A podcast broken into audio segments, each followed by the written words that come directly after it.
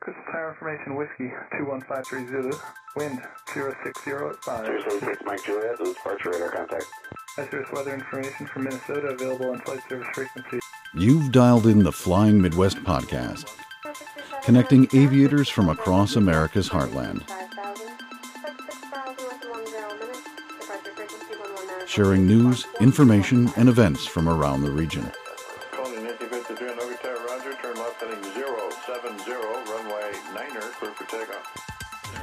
Sit back, relax, and join our crew for some hangar talk as we discuss a wide variety of regional aviation topics. Archer 71143, flying flight, Tower runway 28 left, push takeoff left 10 south after. And now, from our home at the Anoka County Blaine Airport, our checklist is complete and we're ready for departure for another episode of the Flying Midwest podcast. What is going on, everyone? Jim here with the Fly Midwest podcast. So happy you're able to join us.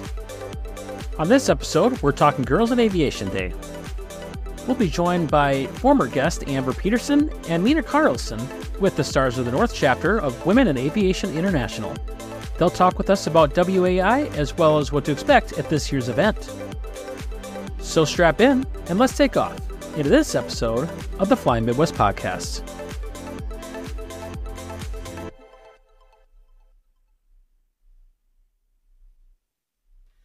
Welcome everyone to the Flying Midwest podcast. I am Jim. With me is Maddie. Hello, day. Maddie. Hello. Good day. Don't You change in frequencies. Good day. It's Renaissance Festival season. What do you want? Oh, okay, that's fair. All right. I don't know about you down in Missouri, but it has been hot, hot, hot up here in Minnesota the last week.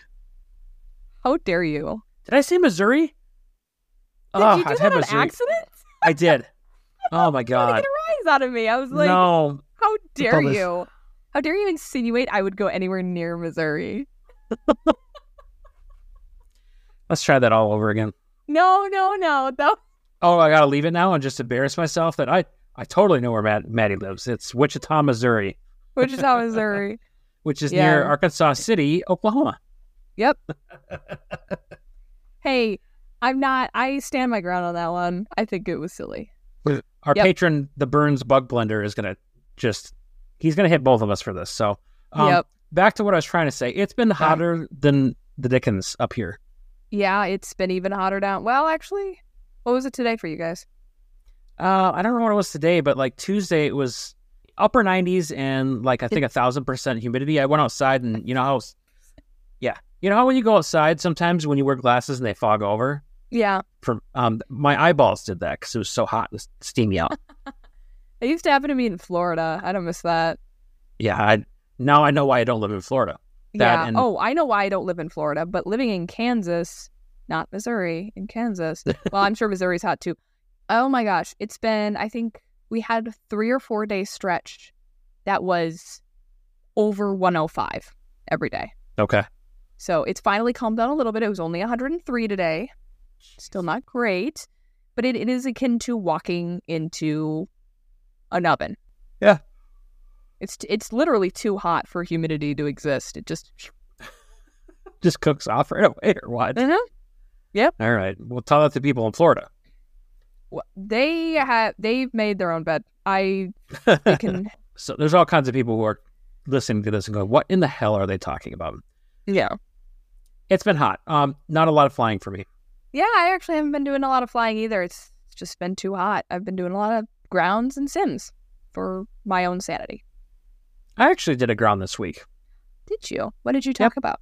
Um, I was teaching a little bit about um, aircraft instruments and not instrument flying, just the instruments themselves, the basics of it, and and the engine gauges, Awesome. helping to learn about the health of your engine, things like that. So it all comes into play. Here's a question. What do you think What's of that? Mike Busch? Mike Busch, Is that the baked beans guy? Bush's baked beans, That's very funny. But no, he's the engine guy. engine guy. It doesn't. Why he's is the that one not who's a like bell? aggressively a fan of lean of peak and yeah. I mean, I don't have an opinion on him, but he's apparently very divisive. Okay. I I guess I don't know who he is. I've heard the debate. lean of peak, Richard Peak. Um, I thought you were supposed to just leave it full rich all the time. Is that not right? Yeah, you guys go through probably uh, about 20 spark plugs a year, huh? Um, we actually, I, I mentioned that only because on the way back from Oshkosh, uh, my partner in crime in the plane um, had to land before her intended destination because of some engine troubles that um, were potentially spark plug related. So I don't remember the, the official diagnosis, but um, suffice to say, some things got tuned up a little bit in the engine, and we're gonna we're reviewing how we've been leading the aircraft in general.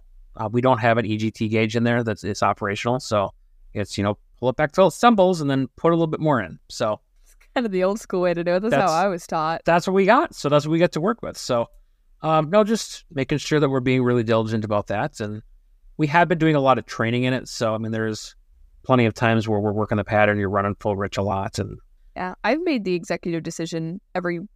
It's not often, but sometimes when it just gets so so so so so hot, it's like I'm pulling this bad boy back a little bit. This is this is full rich. We're just pulling it back a little bit, just so Yeah. we don't run super rich.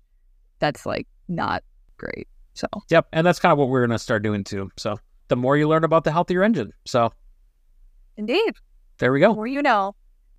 Okay, so we did news and events last time. We are in a stretch of time where we're putting out episodes just about weekly. So this is another one of those. So no sense in trying to dig up a whole bunch of news and events for uh, week after week after week. We'll do that about every other week. So we're going to skip that this time. And uh, you all get a reprieve from Oshkosh. We've been talking about that every week for I think the last month and a half. So no AirVenture this time. And now time for something completely different. Then a Monty Python thing. Something at least akin to that. Yeah. You want to tell us what we're talking about, Maddie? This episode, we are going to be talking about Girls in Aviation Day, which is an international event held by local women in aviation chapters, which is super awesome. So, we are going to be talking with Ambyr Peterson and Mina Carlson. So, we've had Ambyr on before. It's going to be awesome having her on again. And a new face, which is going, you're not going to see because this is a audio only podcast. Mina Carlson, who is, uh, who works for MnDOT, so Minnesota Department of Transportation. Yeah, they've got a lot to tell us about not just Girls in Aviation Day, but Women in Aviation International. So we look forward to chatting with them in just a few minutes. But before we can get to the meat and potatoes, we have to afford our meat and potatoes. And now for our ad read. That's a good point. We do have to pay for the meat and potatoes of the episode, and we don't have the time to stand in those uh, old timey Depression era bread lines. Is it well breadline soup kitchens? Yeah, yeah, this is all part of the part of the gig. so we're here headed head into another recession. So in order to keep us out of the soup kitchen, it's so bad. What It too is. soon? Who could we possibly offend this time? All right, let's pay some bills, okay? You know what we're going to talk about? It's Lightspeed Aviation and our friends over at Flying Eyes.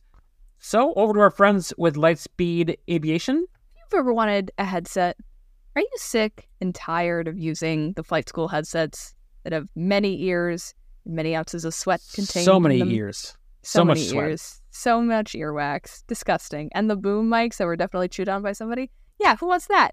Nobody. If you're looking for either an entry level ANR headset or a world class ANR headset, Lightspeed has you covered. Not only do they have those, they also have flight bags and other cool things that you can check out as well. So don't pass up Lightspeed. And as we've been talking about, their new Delta Zulu headset, which is their type of the line headset, offers a lot of safety features such as carbon monoxide detection and the ability to play back your ATC audio. They also have certified pre owned models as well as the opportunity to trade up from your old Lightspeed headset to the newest model. You can earn up to $400 in trading credits towards the latest in aviation headset technology. So, if you are interested in checking out a new headset, or even if you want to check out their flight bags and other gear, go ahead and check out our affiliate link down in the show notes.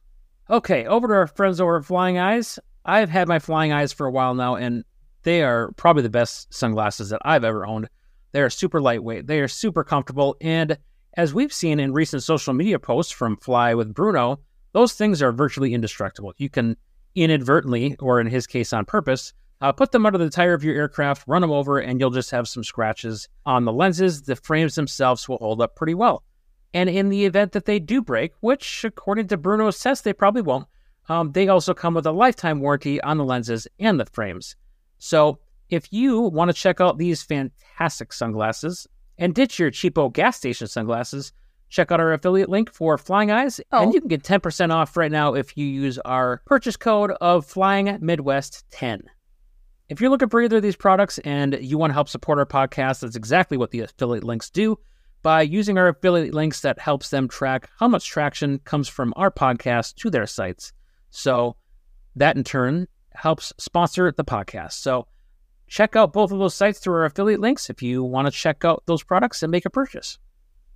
If you don't want to make a purchase, say you already have sunglasses and a lovely headset, but you still want to support what we do, buy us a coffee, that kind of thing, think about heading over to our Patreon. We have multiple levels for whatever budget you may have, and that comes with varying levels of things you get from us, from blog posts to extra content, all kinds of fun stuff. We have a lot over there over at our Patreon. So if you to support us, please consider heading over on over to our Patreon, and we'll see you there. Well, see you there. See you. Oh no. We are wrapping up the summer months quickly, and before you know it, it will be fall and winter in the Midwest. So we're adding some new sweatshirts, hoodies, and long sleeve shirts to our merch site. So be sure to check out our merch. And if you want to help represent the podcast and enjoy the crisp fall air in style, check out some Fly Midwest podcast merch. and get it in the most obnoxious color possible. Absolutely. I think before we get into the interviews, we have just a couple more things to cover, including some congratulations that are in order. Ladies and gents, I have some very important news. But spit it out. The man we know and love, Brian Turner, or is also known as Just Plain Silly, has earned not one, but two ratings in the past Two week. ratings. Two ratings. Commercial single and commercial multi. Way to go, man. Way to go, awesome. Brian.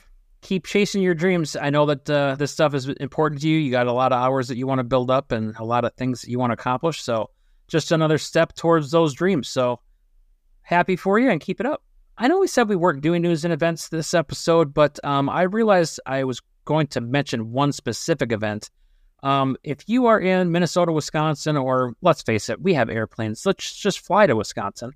The Osceola Wheels and Wings event will be September 9th of 2023, and I will be finding my way out there to partake in that event.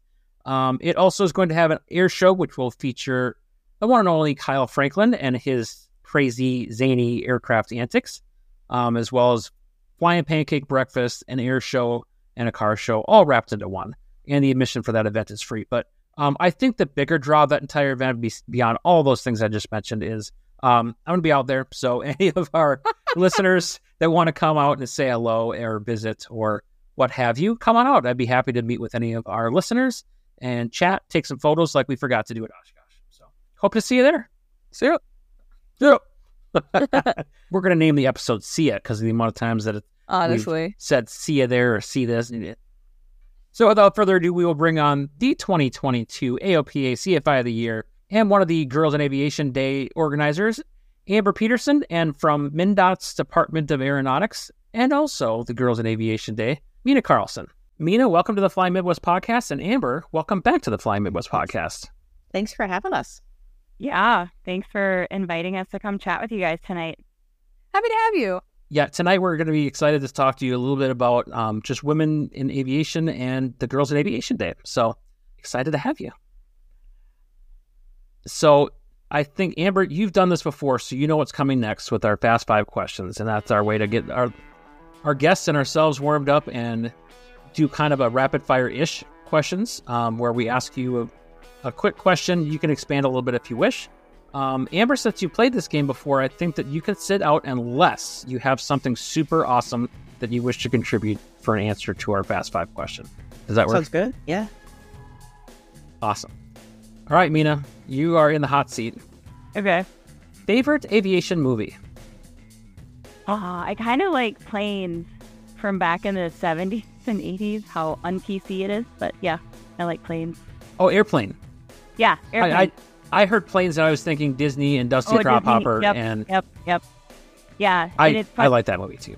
Yeah, because there's a line in there where the pilots are actually eating together, and the one of the flight attendants comes up to the cockpit with like a fish, in like it's like half decrepit, half like real fish.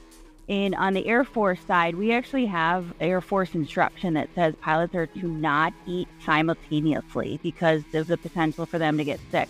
So No it's kidding. funny to like watch those movies and see how it, you know, like we us older ones um, in the in the squadron know that that's a thing, but we reference it to the movie and then we like see it in the black and white written for like one of our Air Force instructions, like pilots are not allowed to eat simultaneously. And then in the movie, they come up with like fish, and one of the pilots just is like, "Oh, I think it was a fish."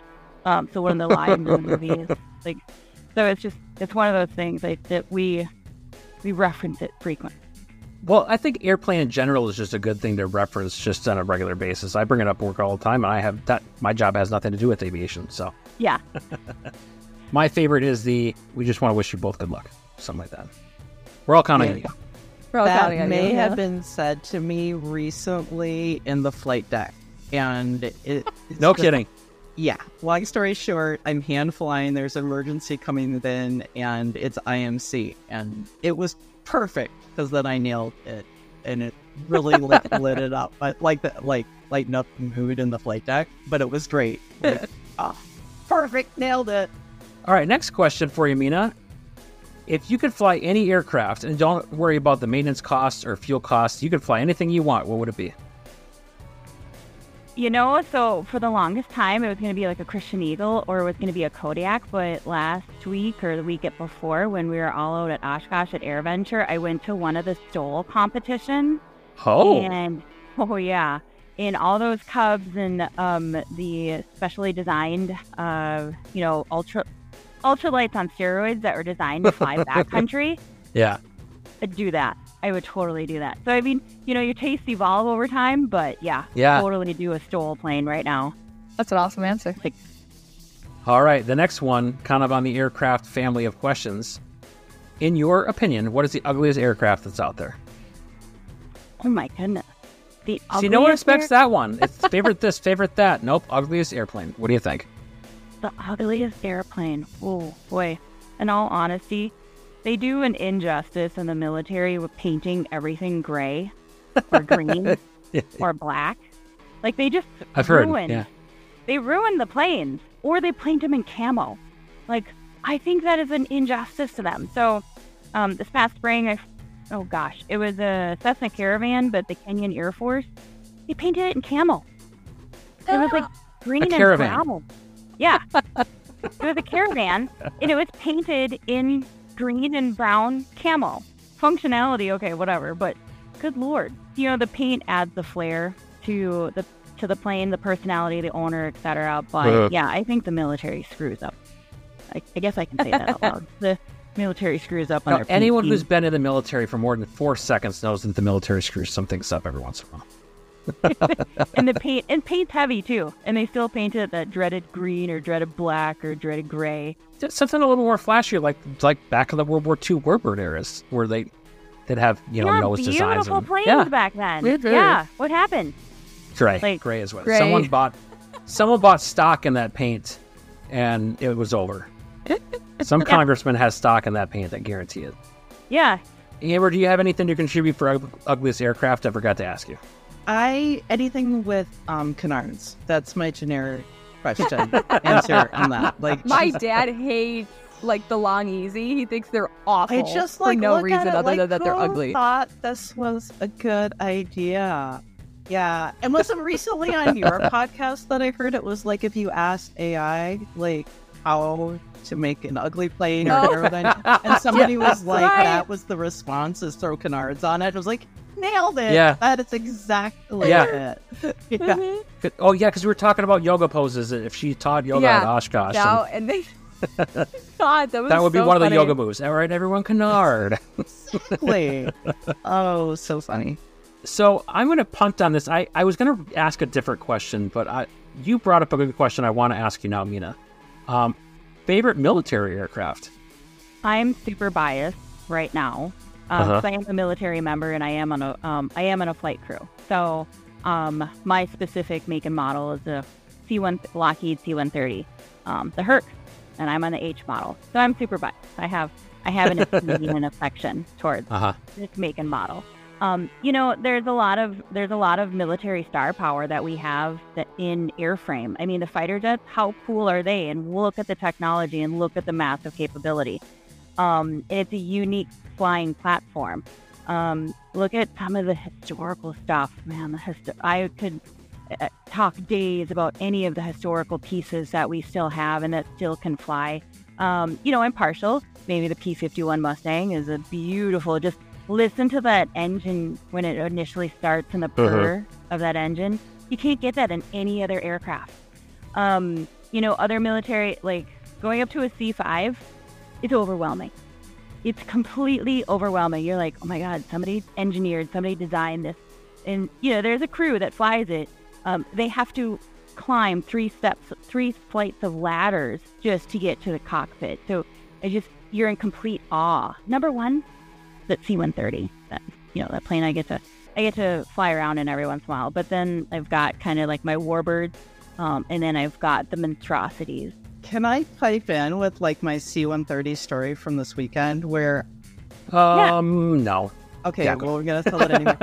so I've never been like I've been like, oh, cool, and you see him taking off and like flying over Minnie and all that. I was at Split Mhm. Rock Lighthouse on Sunday morning, and I'm Mhm. looking north at the light, and I'm with a group of friends, and I'm not even going. Keep, like this thing must have been 500 AGL, 1000 AGL, and you just hear it coming, and then it shows up over Split Rock Lighthouse and like flies the coast. And it was just like all I wanted to do was have the biggest American flag I ever could and just like waved it. It was so amazing. And the what the ramp in the back was open and guys were just hanging out there and I'm like, oh, this is the best day. And Yeah. maybe that was like my my like it's okay you didn't go to Oshkosh. Here's your little mini air show from Yeah, God here's an air show just Um, for you. It was so magical, but you like you heard it and you're looking at the lighthouse and here it comes and it was the best thing ever. It was so that is so cool. It is Oh, it was. It was. hope say, sound of freedom. Well, we have one more question on the Fast Five in case we forgot that we're doing Fast Five. Yeah, we've already got ting ting ting ting. The last question if you could meet anyone in aviation, dead or alive, and have a conversation with them, would it be? Damn, what did Ambyr pick? I mean, Did we ask you this one, Ambyr? You did, and I had a random question. I'll give. Uh, yeah, I'll refresh so Mina can think. It was I wanted to meet and who was like the flight engineer navigator of World War II and like how to drop those bombs with your Oh, yeah, yeah, E6B yeah. I remember and like the map and stuff. I found that Yep. fascinating. So a couple of them that pop up.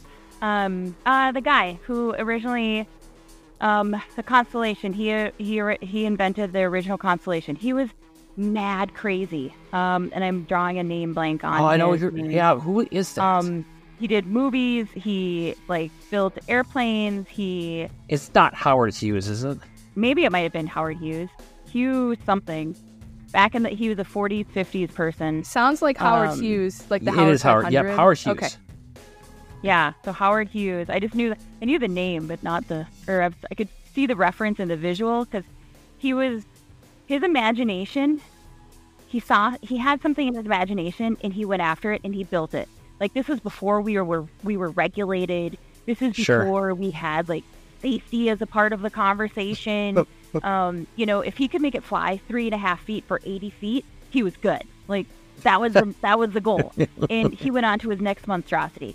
Um, and he enjoyed his life, but he was also addicted to it. I was going to make a joke, but now you remembered his name. I was going to say, would your first question be, what is your name? Yeah, Like, I, I'm Yeah. really inspired by you. What is your name? well, Mina, um, you did a great job. There are no prizes and there's no points. Um, but thank you for playing along with the Fast Five questions. I enjoyed it.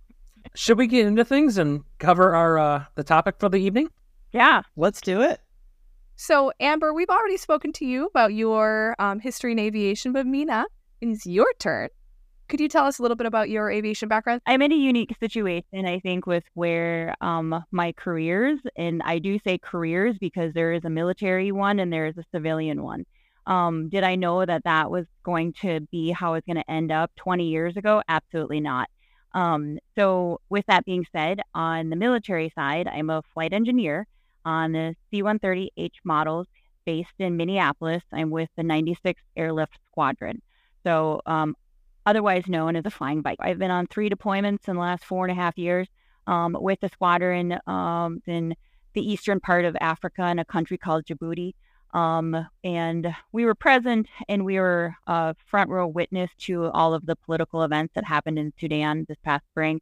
Uh, so it's interesting to you know be in a, a frontline front seat type position in a in a flying position when and when a world event happens like that. Last year we were the first response unit for the Herc community when the whole Ukraine thing um, squared away and started off. I call it Europe in the spring last year. However, you know, the undertone uh, was a little bit more, it was a little bit different. We were supporting all of the, um, all of the NATO efforts with the Ukraine event. And then prior to that, I was in another fabulous place. I call it my, my fall vacation in the desert. So, um, we gotta, we gotta make, we gotta make light of these things. so, gotta do um, something. Yeah, right. Um, so yeah, a, a year prior to that, I was over in a country called Qatar in that capacity, it's a totally different walk of life that I that I engage in, um, just as a military aviator, um, and also being a woman military aviator, um, and then being a female flight engineer in the Herc community. So if you were to look at all of our numbers um, and who's doing what and who's where, and well, I think hopefully our conversation later tonight will get into some of that workforce conversation, uh, either civilian or military, but. Um, on a civilian side, right? So like I, I'm a reservist. And the whole entire thing about the military thing, they say one week in a month, two weeks a year, not as a flyer. As a flyer, I'm I'm down at base a minimum of six times a month, um, if not more throughout the month. Flip my hat, put on my civilian hat. Um, I am with Minnesota Department of Transportation, uh, specifically Office of Aeronautics. Um, most recently, I was working as a heliport inspector for the state um, and we've pivoted and um, re kind of reassigned my tasking within the office and where office is investing and wanting to get into the outreach um, and make our residents aware of aviation aero education opportunities, um, both within state and like externally, um, as well as how does aviation impact our state. Um, those are some unknown factoids uh, within our flying community as well as our young person. You know, kind of we're pivoting and changing. Like, where where can we go? And and one of the reasons why is because I, I get all of my extracurricular activities that I'm partake in. Um, kind of highlights some of these things that I'm passionate about, and that's just promoting the aviation stuff that happens in our state. For instance, I'm the event director for Girls in Aviation Day here in the Twin Cities, um, which just happens to be the largest, you know, one day aviation event of its kind in the world. In the so, world? Wow. Yeah. yeah. In the in Minnesota, right? Like what's going on in Minnesota? Like how did we get there? so wow. um that's me. It is very cool to have a government entity say, "Hey, what you do is neat. Let's do more of that." Because that doesn't happen very often. Yeah. Especially with airplanes. Right. Right. So, yeah. Well, there was a couple instances over the past year that my boss was like, hey, what are you doing? I'm like, I gotta uh, do some other stuff outside of MnDOT. And he's like, okay, what is this all about? So he got tapped in and he was kind of interested. And we've had um, some leadership tap into as well within DOT. And they were like, hey, we understand that transportation is a is a viable resource for workforce. And so uh, it, it's a big picture, right? A big mm-hmm. global picture. And then they're kind of uh, peeling away the onion layers. And oh, yeah, by the way, aviation needs workforce. How do we tap into that? What's yeah. the conversation like? So that's kind of where it stems from right now.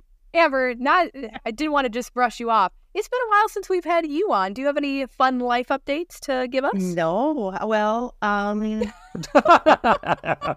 Nope, I'm doing the whole probably a regional pilot thing and it's everything that I had hoped it to be, which is wonderful because I think last time we chatted, I was still living the reserve life. Um, yeah, I which think is so. not everything that everybody wants it to be and then I CFI too much on the side, you know, because I love flight instructing. So that's kind of kind of the deal. my boyfriend threatens that I need to stop doing so much. so there you go. And then I do Girls in Aviation Day. Yay! Yay! But it's it's Okay. also rewarding when you see um, how much impact we're making to um, the little people the day.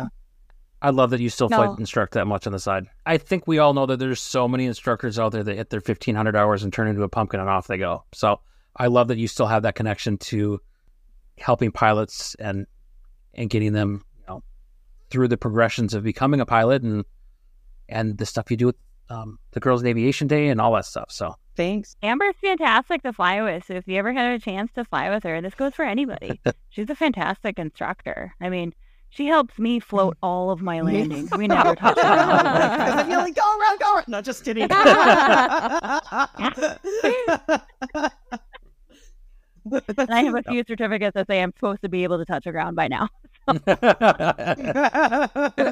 The comfortable cockpit with Ambyr. She's not. So let's talk a little bit about um, Women in Aviation International, which is, if I'm not mistaken, the sponsor and what's behind the Girls in Aviation Day, right? So, Women in Aviation International is an international organization. It's uh, headquartered in Ohio almost three decades ago, if not maybe four decades ago. And it was because women have been in the industry for close to 60 some years. I mean, we've been around since the dawn of aviation, but just she noticed that the trend wasn't that gender diversity wasn't happening. Um, so she created an education to self promote and educate, inspire um, get involved, expose the different careers, and so that was the that's the initial intent of the organization, and then um, it spread. The messaging has spread. They you know went ahead and started creating chapters. Um, here in Minnesota, we have a local chapter. It's called Stars of the North, and then I think globally, I think Ambyr, you have those numbers. How many chapters there are globally? But like the number on the Yeah. website was 14,000 members. We're in Yeah. 78 countries. And then, yeah, there's 39 chapters in the Midwest. So a good amount of chapters in the Midwest, really. you know, it's a place for women and men to come together to seek um, education. Um, education being like, hey, I'm interested in aviation. Like, I just don't know where to go or what to do. Um, mentorship, where you know, th- there that's going to be a trend topic for the next several years to come. I think you're going to start to hear about mentorship and how to um, retain, you know, young persons within the industry.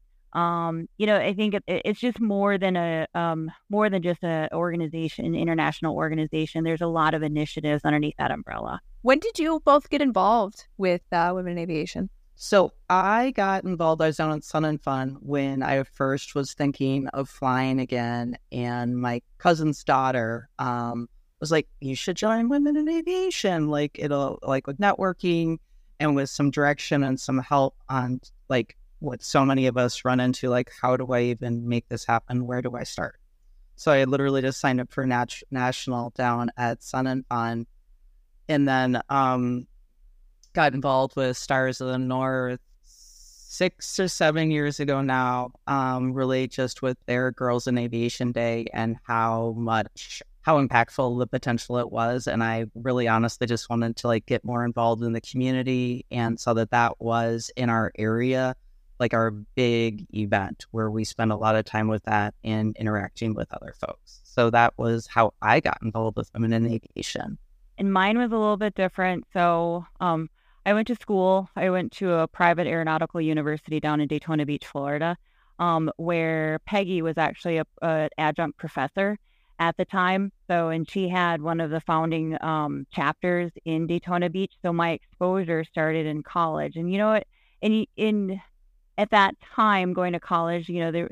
Wasn't that very many females at all. So to find a student org that actually promoted women it wasn't you know i didn't recognize it as um, the name women in aviation it was just women in aviation if if you can kind of decipher the the difference um, just because like you know where i went to school um, i was like the only girl for vast majority of my classes so just having that support that was literally my exposure and that's kind of where i started Yeah, I've heard really wonderful things about women in aviation in the 99s and all those women org- organizations. I follow along. I just broke CFI life. I can't afford any uh, extra things. So I follow the Facebooks and I think it's neat.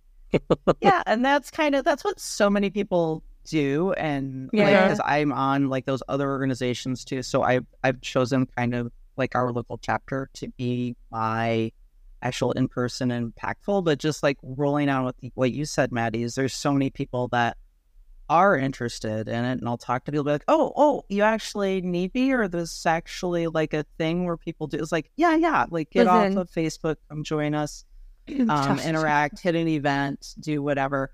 And I understand the CFI life 100% where you you have enough time to like sleep, maybe shower, and go to work. Um, but you know, um, individuals that perhaps have more time or individuals that know little people that um, would be interested in our our big event of the year. Um, be time to kind of break away from the Facebook and head on out to meet us.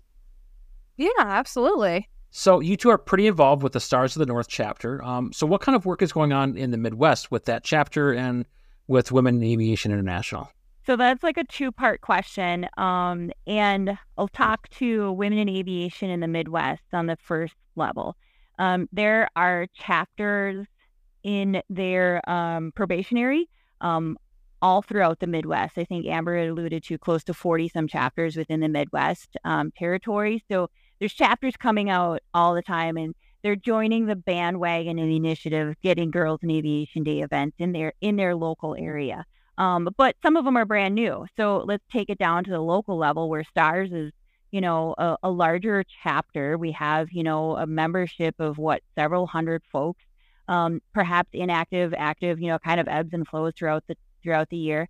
Um, we get actually invited to talk to and mentor other chapters. So, for instance, Madison has reached out numerous times and asking, like, "Hey, you guys do this? How do you do the event thing?" or or how you had this type of um, partnership and you guys did this workshop. How did that work? And you know, recently Fargo started a brand new chapter. I think it was Fargo or Grand Forks, right? Some volunteers reached out, got through the, all of their charter process, um, and they said, "Okay, how do we have a kickoff meeting? Just how do we even get people to a kickoff meeting? What do we do?" And we're like, and uh, several of us took that opportunity to run with it and kind of um, host and guide. You know, as our chapter has become well known within the Midwest. Other chapters are, you know, that's the thing. We all network, we all reach out to each other, we all kind of like lean into each other's expertise and products that are available. So, the, you know, the big umbrella part of it where, you know, WAI is saying, hey, create a chapter, you know, become a voice, become a resource, et cetera. And then you have at the local level where,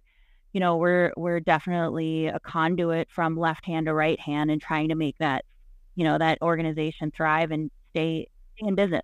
Yeah, and like with that, a little add on is so we've had one of the like longest running girls in aviation days. And so some of the first attendees, like when they were teenagers, they're now in college and now in college chapters and spreading kind of that wisdom on as well. So starting to see moving the needle um, towards more women getting involved from the folks that we impacted in our Girls in Aviation Day and then expanding it out throughout the Midwest and the country for that matter, which has just been really, really nice. So yeah, go find a local chapter and join a chapter or become a. You can find a local chapter at our national. It's pretty easy to navigate to, and then you can find a local Girls in Aviation Day um, as well. And there's, I, I, I did, the, I counted. There's 22 Girls in Aviation Days in the Midwest area. Just in the And- Midwest. That's awesome. That's yeah, awesome. so That is you can find one in huge. state, if not within an hour's drive. You know, Mhm. so definitely folks should attend. We do the biggest. Um, we like to think the best. Some of them are only, you know, 25, 50 people, but it's all about moving that needle. Yeah. It's a Yeah. win. So, enough beating around the bush. Let's talk about Girls in Aviation Day. What is Girls in Aviation Day? Could you tell us a little bit about how this event works, what you do for it? Uh, we're we're turning the corner on almost ten years. This year is going to be year number nine.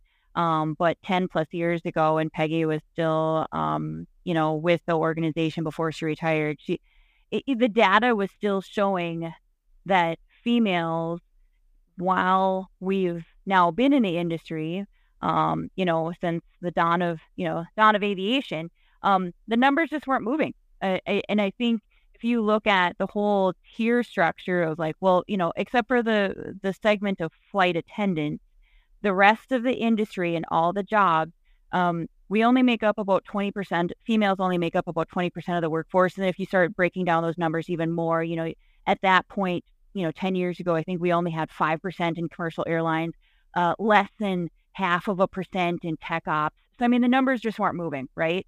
Um, so she's, her thing was, how do we get there? How do we get there? You know, we're going to have a, the baby boomers are going to start to retire in about 20 years or so. That talked about pilot shortage was a thing 10 years ago. Um, so in those conversations was, okay, how do we introduce aviation? How do we get the word out about aviation? And that was the goal. Um, it, you can have a normal job in aviation. You can be a marketing person. You can be an accountant. You can be a business fi- business fi- finance person. Um, you just work in a unique environment. How do we get that message out? Um, how do we engage sought after pilot, you know, with a young person? So Girls in Aviation Day was born. Like I keep on returning back to that inspire, engage, interact, expose, you know, like just grab the young person, inspire them, and engage them. Now we're finding out through, like, you know, this year being our ninth year, that we have to look into mentorship and we for retaining. And then, oh, by the way, if we're now mentoring and we're retaining, we have to like sustain that. How is that sustainable? So how do we get now private enterprise? How do we get government involved in that? So the conversation for Girls in Aviation Day on a global scale, the initiative, what the initial initiative was, let's just get the word out that this is a viable industry to take a career in. Like that's a big global picture with Girls in Aviation Day. So it's really just exposing the young people to the idea of aviation in multiple aspects. So, how can people help? The biggest that we ask is spreading the word. A lot of what we get is a couple weeks after the event. Oh, I wish I knew this happened. You know, so and so would have loved to come. You know, my niece would have loved to come. So, spread the word, socials, word of mouth, school back to schools would be great. Volunteer. We really need your help volunteering. Um, do not need an aviation background. If you do, that's great. But you know, we need people checking people in, um, etc. And then um, if you do have a cool aircraft at all, we'd love to have you still. Um, and then last but not least, of course, um, if you're able to donate, we would love that.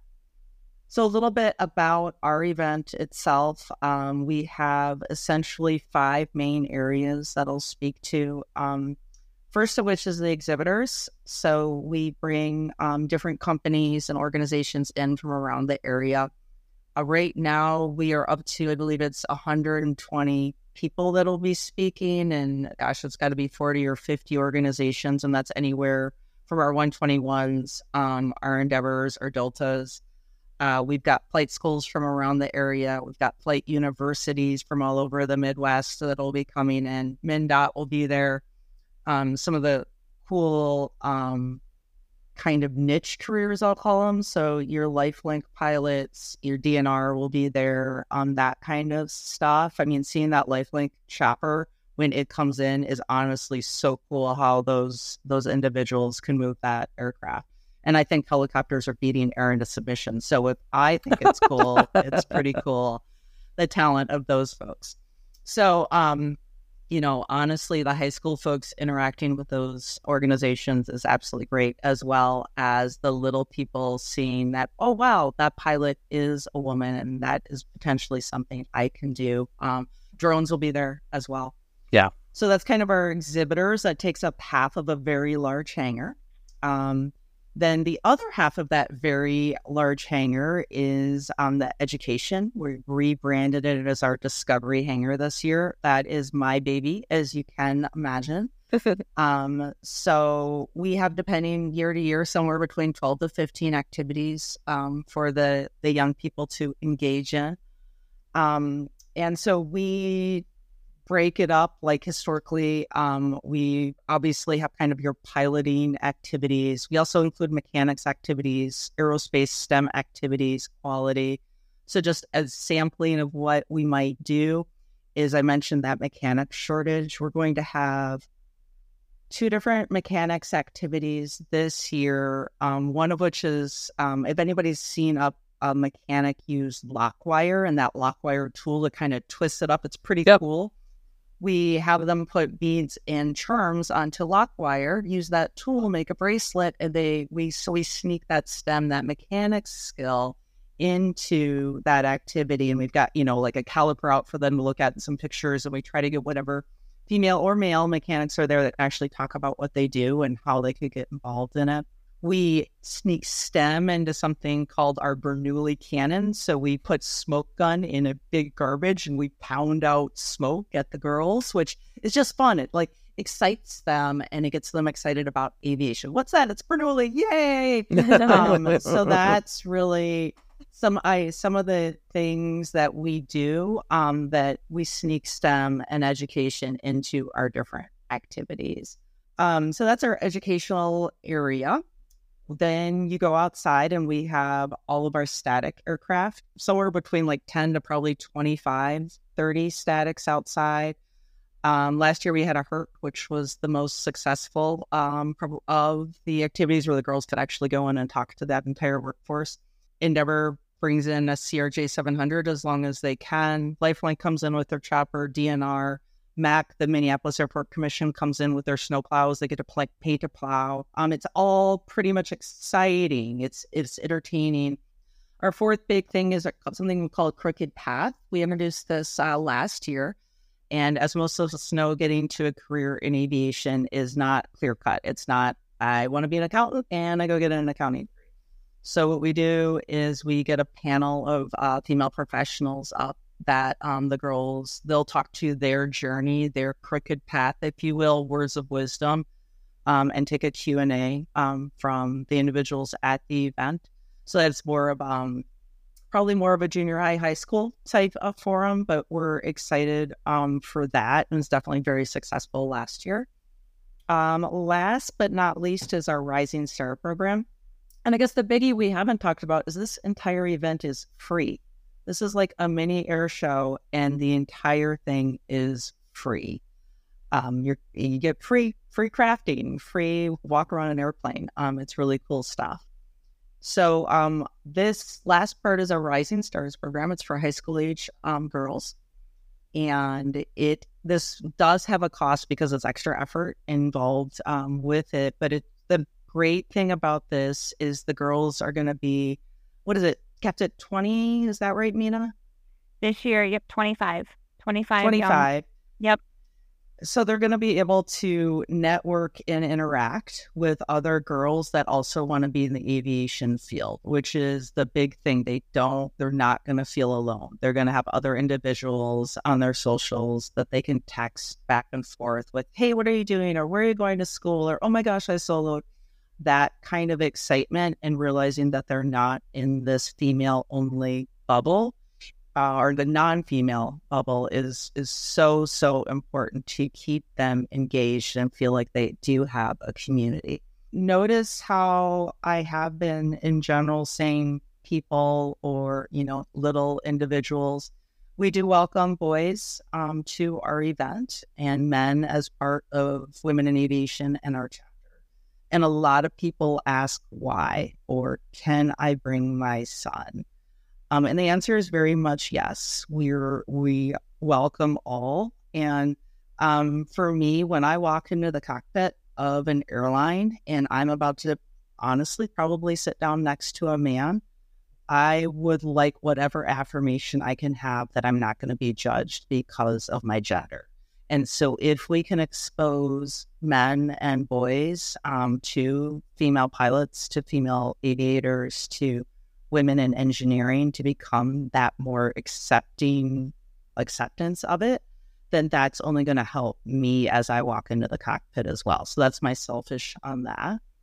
Um, the second thing um, is really just letting little okay. boys know that women can be aviators and can be in aviation Scary fact is uh, one of my cousins, she has an eight year old son, and she announced to her sister that women cannot be pilots. Oh, and oh, that's helpful. Yeah, yeah. right. So uh, he or his mother immediately signed him up for the first Girls in Aviation Day. like, let's change that. Right. But it was one of those, like, she talked about, she's like, Do you know your cousin Ambyr? And your cousin, um, your another female cousin, like are pilots? He's like, nah, I've never seen one. I was like, Yeah, because he used to walk around the airport like Yeah. for four days and got stranded in Atlanta and never saw a female pilot. Oh wow. Um, so that was uh area right there of yes, we do need to let the little boys Yeah. know too that Mhm. women can do this. It's totally cool. So there's something in our talking about Girls in Aviation Day that we didn't cover. When and where is this event occurring? It is September 23rd, in um, and the majority of the national and worldwide events are also September 23rd. Um, ours is from 10 to 3 in Eden Prairie at the Flying Cloud Airport. It'll be on the south side of the airport, and um, one of our great sponsors, Jet Linx, is allowing us to have the event there. Um, and there'll be signs to help you bring in as well. How many people are you expecting for the event? We're hoping to have 2,500. Oh wow, that's awesome. Now, and like like we said, that myth that we are the biggest. We like to think the best in the world as well. But even if you're just going to like a 25, 50 person event, you're the kids to get uh, an experience out of it. But yeah, ours is, is big, and it's right around. You know, for those of you in the Midwest, right right over the corner. It is not a fly-in event, just to clarify that, um, unless you did agree to show your aircraft as a static. Awesome. No one wants to see a sundowner, so it'll be fine. I'll just keep my sundowner at home. I'm just going to add, um, Ambyr, you may not have been aware of this, but we are going to add a forum um, to our schedule. We're just going to jam pack more stuff into our schedule. It's it's specifically geared towards the parents. Um, like I said, talking earlier about the uh, feedback. The feedback I received over the last two years is my daughter's really interested in aviation, but I don't know how to support her. Oh, So we're going to do a forum. We're going to do a forum and say it's specifically for the parents. Hey, your daughter's interested in aviation. Now what? Parents are super stoked to see that excitement in their daughter. Um, and a lot of them don't know what to do next. What what Yeah. happens next? So especially if they're not from an aviation community or have tapped into it or they're not in the community themselves, um, there's a hurdle. So we're gonna try it. We're gonna see you know what type of response we get and see what the parents have to say, and then we'll give them some tools. That's awesome. I think we have it's a missed opportunity if we didn't at least try to have Yeah. a conversation with the parents. oh, for sure. That is a great idea. especially Yeah. because you know So- teenagers yeah, although like teenagers are tech savvy nowadays like most of them can use the internet it's still not a, an easy like oh yeah you you just go to school for accounting just like like Ambyr said. It's not that easy and especially getting started especially knowing like the ins and outs of like even something as simple as MedXPress like Mhm. because of you know the stuff nowadays like i'm not going to get into the medical stuff but that was just an example. You know parents don't know they'll you know they're told to be honest so they are and then you know their kid is going to have problems not because of any fault of anybody but you know having that guidance Yeah. and getting started getting plugged into a school and getting a ground school and all that stuff like that is going to be super super helpful i think that's lovely that you guys are doing that Um, we do highly encourage folks to sign up ahead of time, and you can find that at starsofthenorth.org and then click events, and you'll see Girls in Aviation Day. Like I said, it is a free event, but if you sign up ahead of time, um, that's really going to help us plan numbers. And then also, you know, there's always that little bit of a sign your life away that we have to do in this day and age, Yeah. right? And if you click that ahead of time versus at the event, it's just going to save everybody some Sure. time. Um, so we definitely encourage everybody to sign up in advance. If for some reason you can't, we don't turn folks away at the door, though. So as of yesterday, we had 11 rising stars already signed up, and we Oh, had wow. 600 persons already um, Wow, that's great. that's fabulous Yeah.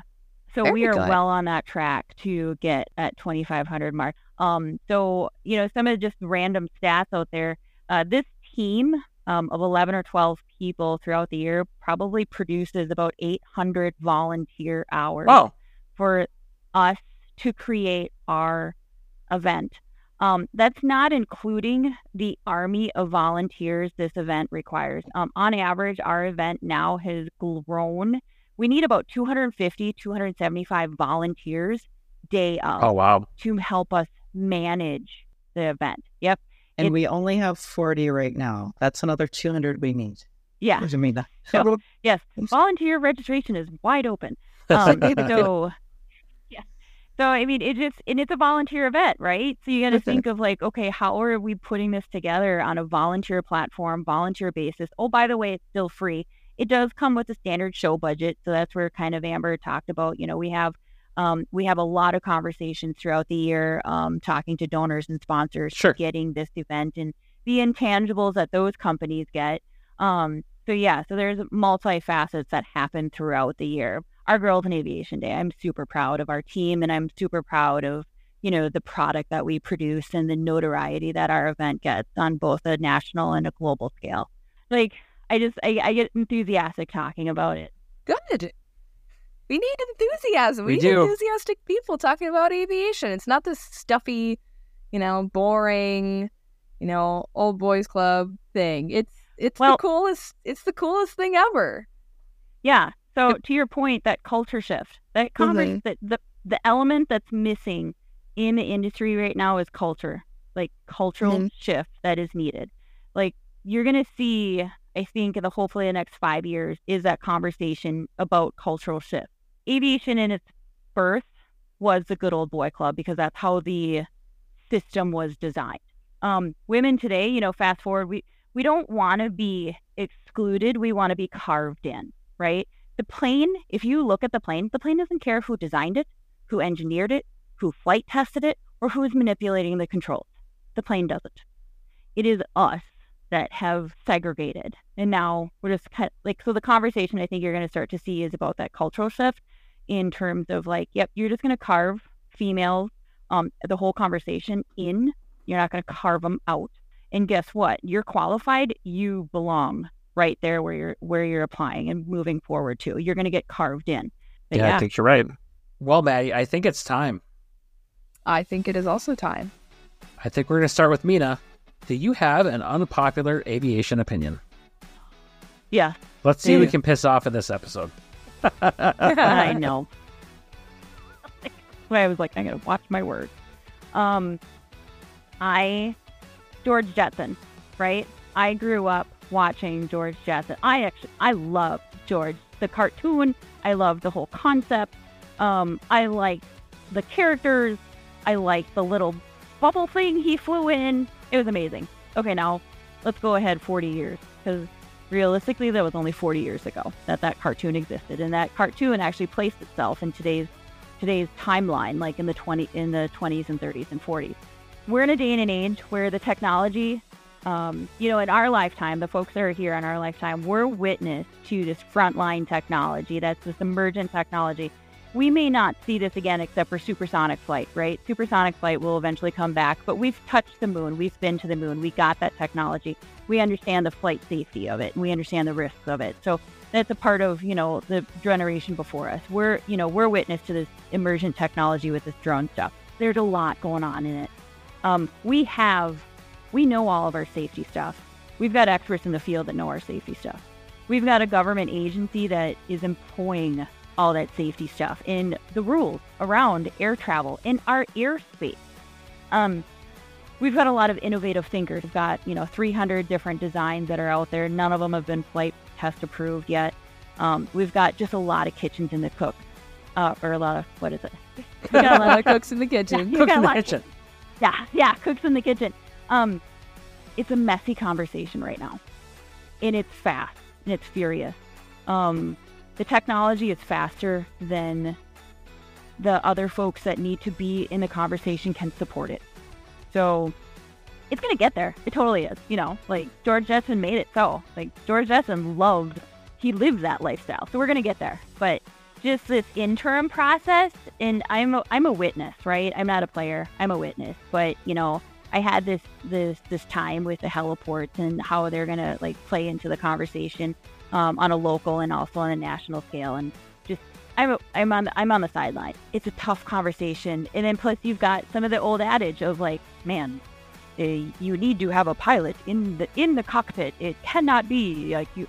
So I was like, well, George Jetson was in the cockpit, but then he wasn't because his car just showed up, and um, and you've got a lot of great you've got a lot of great platforms that are coming out, like you know UPS, um, Amazon Prime, Uber, like they've all bought in lock, stock, and barrel, and they're in they're in it. They're researching, they're developing, they're they're in test, they're you know grabbing test airspace, they're doing all of that type of stuff. So it's coming fast and furious. But we just we have a lot of different like players, and it's just it's a sloppy it's a sloppy attempt. But you know here we are in the midst of it. We're you know we're a decade into this you know eVTOL you know unmanned um, systems and I don't think it's where it needs to be, but I just because I think it's like I think it's I, I think it's a mismanagement.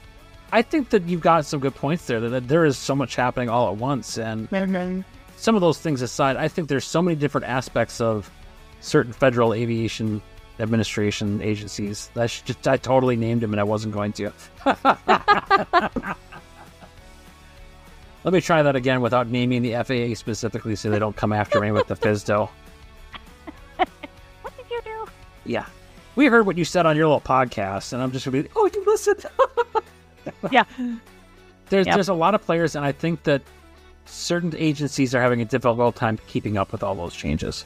Absolutely, absolutely, and it's not for a lack of smart people. Oh, I don't. They Yeah, have- absolutely. They have those think tanks all over the place, but we also know our industry is a safety born, safety driven industry. Like Yeah. you know, All right, Ambyr, round two of your unpopular aviation opinion. My um, unpopular aviation opinion is that we are pushing uh, kids towards getting their degree and being a pilot.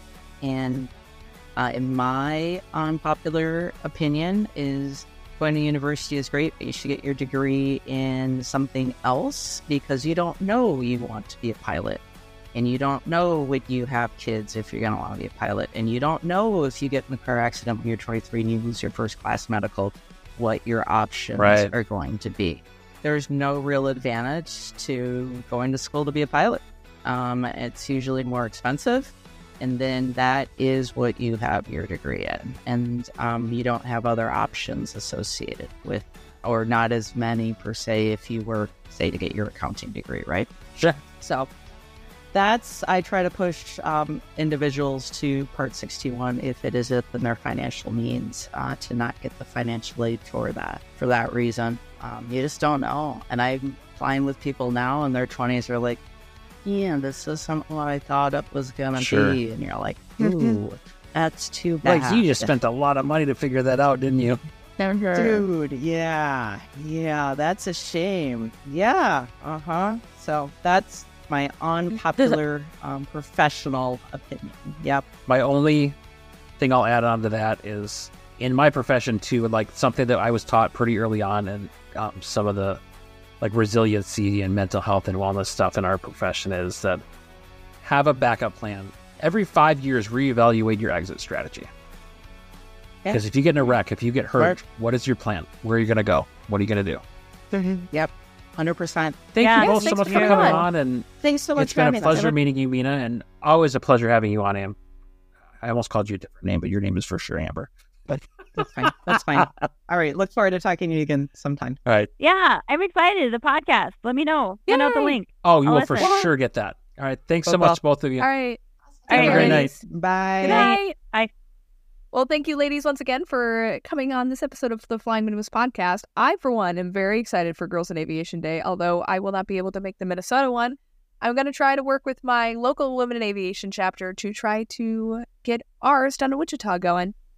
Yeah, they talk about the Minnesota one. It's a great event. There's a lot of um, great things they're pulling together for that. So certainly, if you're in the area, um, encourage you to check that out, and we can encourage more girls and ladies to get involved in aviation. But also, this is a international event. So if you're looking for um, an event near you, we will put a link in the show notes for where you can find more about Women in Aviation International.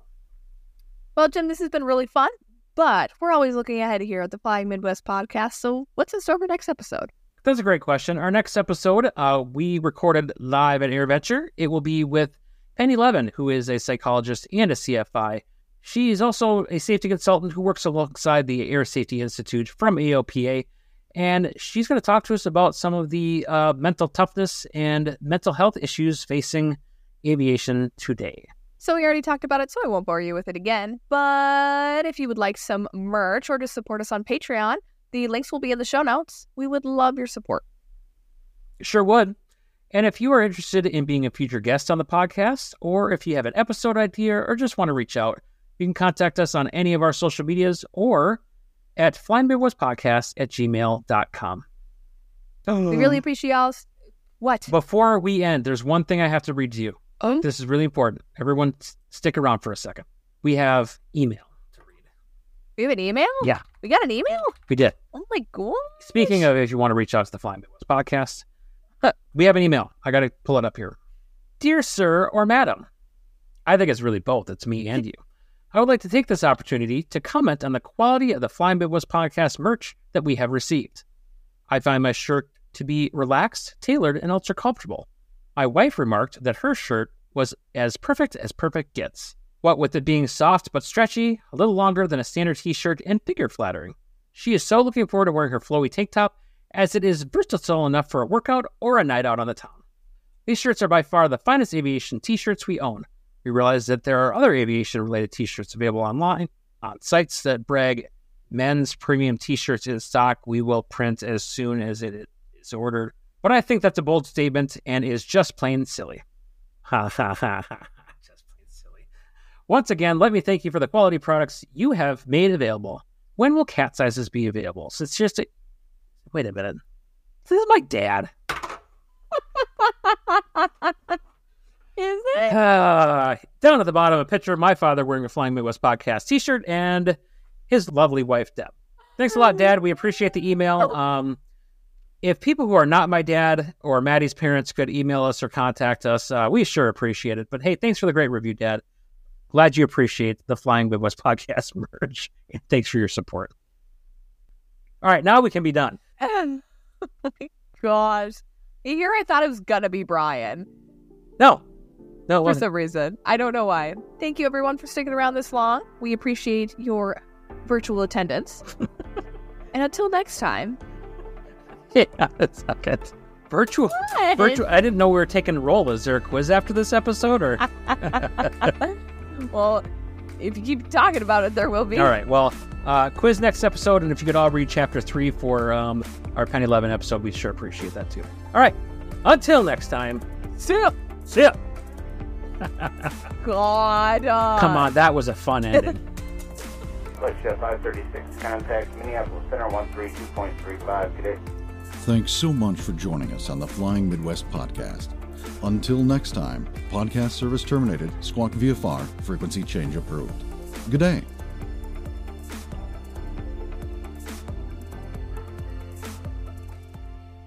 We'll get towards this episode's feature presentation. That's stupid. The whole thing was stupid. All right, this episode we are going to be talking about girls in aviation. Wow, we started out strong and then I totally went. You did. I'll let This you try episode- again. Thank you.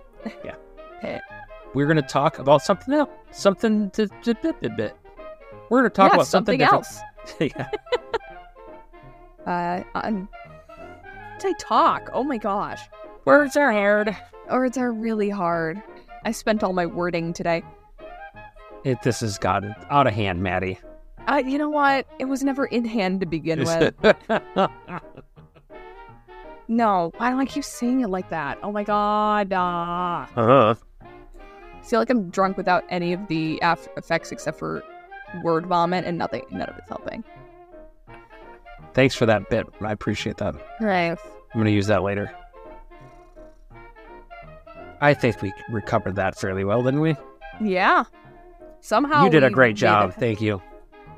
And you can get 10% off now if you use, use uh, damn it, Maddie. What did I do? You didn't do anything.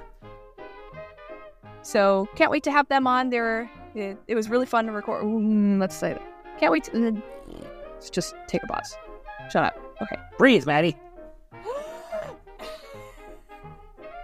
I'm gonna hear that later.